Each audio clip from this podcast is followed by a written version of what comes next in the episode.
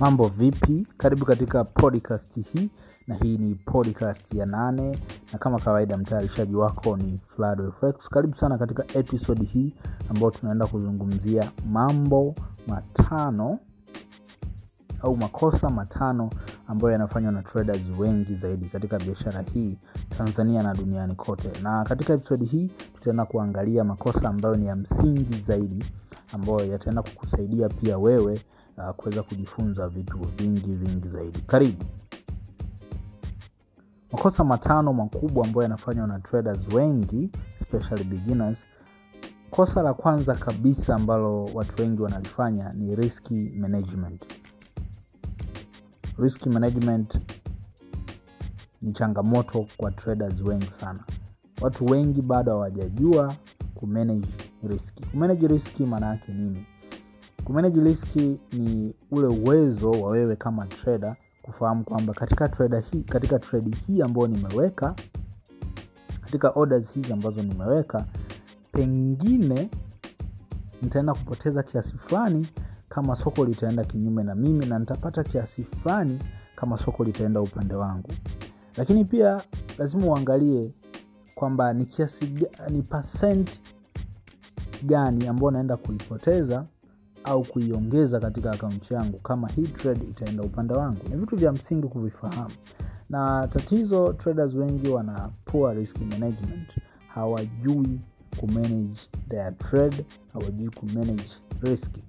Mtu ataweka oda tu kwa sababu kajisikia kuweka. Na pengine mtu mwingine anaweza akawa alifundishwa na menta fulani kwamba ukiwa na akaunti ya dola mia basi tumia 0.01 that is not correct hilo ni kosa pia ambalo watu wengi wanafanya. Uh, kwenye swala la risk management sio swala la lot size ila ni percent kiasi gani unaenda kuipoteza. Na washauri wanafunzi wangu mara nyingi usipoteze zaidi ya asilimia tano ya akaunti yako. Okay?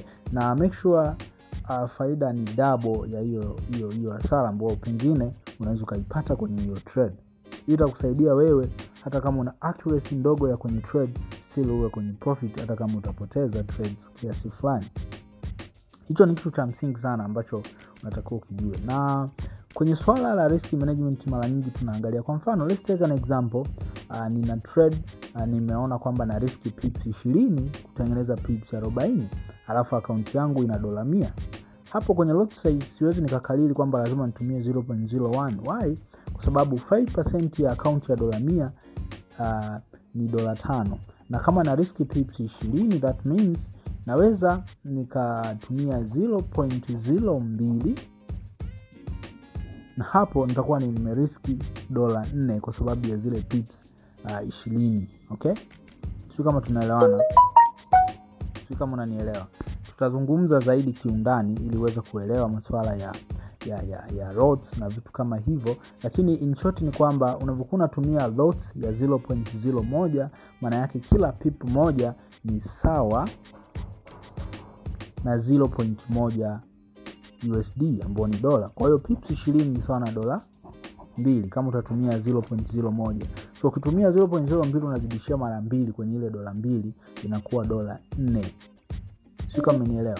So unaweza ukatumia 0.01 0.01 mara mbili au ukatumia 0.02 na nitafafanua kwa nini kwa nini unatakiwa sometimes tunashauri unaweza ukazigawa.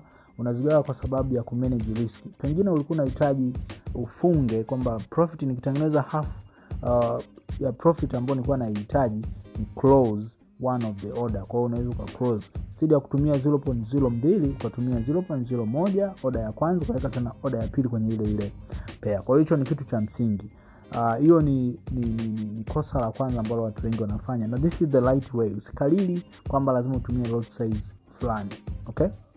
Kitu cha pili ni overconfidence. Overconfidence kwa maana ya kwamba traders wengi wanajisahau na wanatoka kwenye zile principles na sheria zao ambazo wamejiwekea kwa sababu ya kujiamini sana. Unakuta wamejiamini sana kupitiliza. Kwamba akapata trades tatu baada ya kuwa amepata hizo trades tatu anakuwa overconfident kwamba okay nao mimi ni very competent niko vizuri. Unakuta ile oda ya maybe ikapata oda nne profit maybe tips mia ishirini kwenye zile oda nne.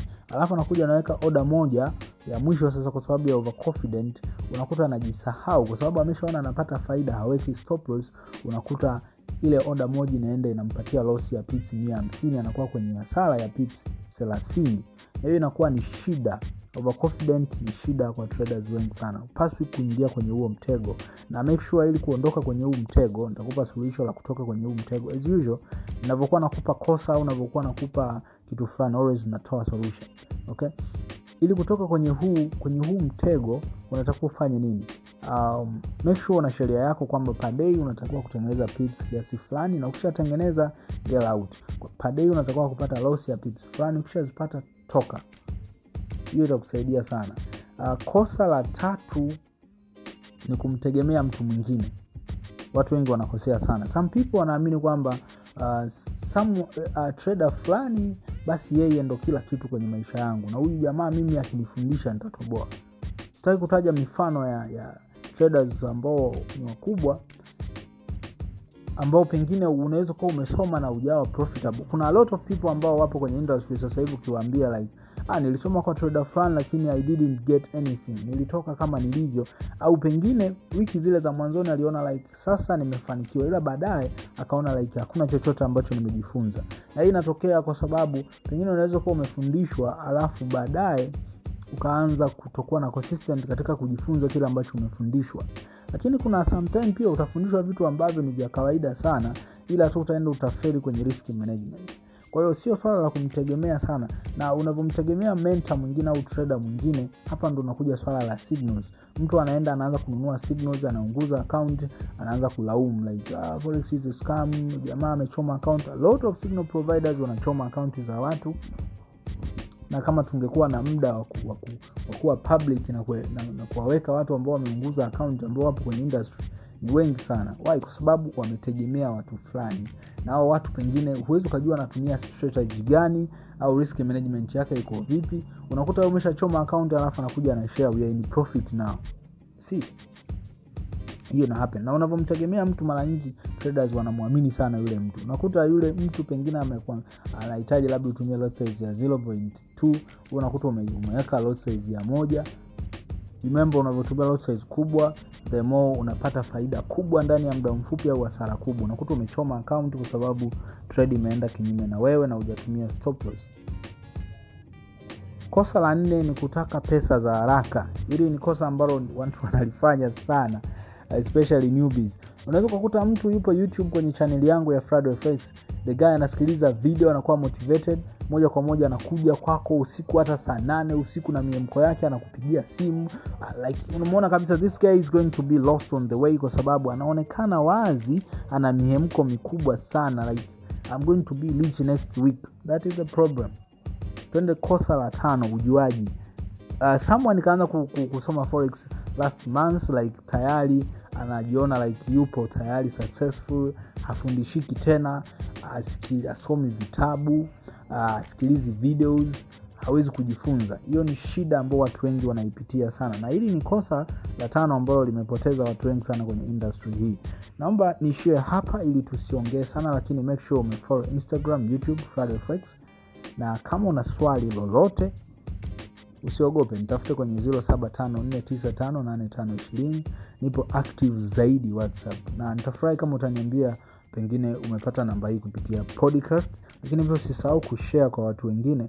Nitumie screenshot whatsapp kwamba unasikiliza na pengine kuna kitu kimeongezeka katika biashara hii. Naomba niseme asante sana asante sana kwa kunisikiliza na next time tutaenda katika episode namba 9 ambayo tutaenda kushare vitu vizuri vizuri zaidi. Asante sana. Next time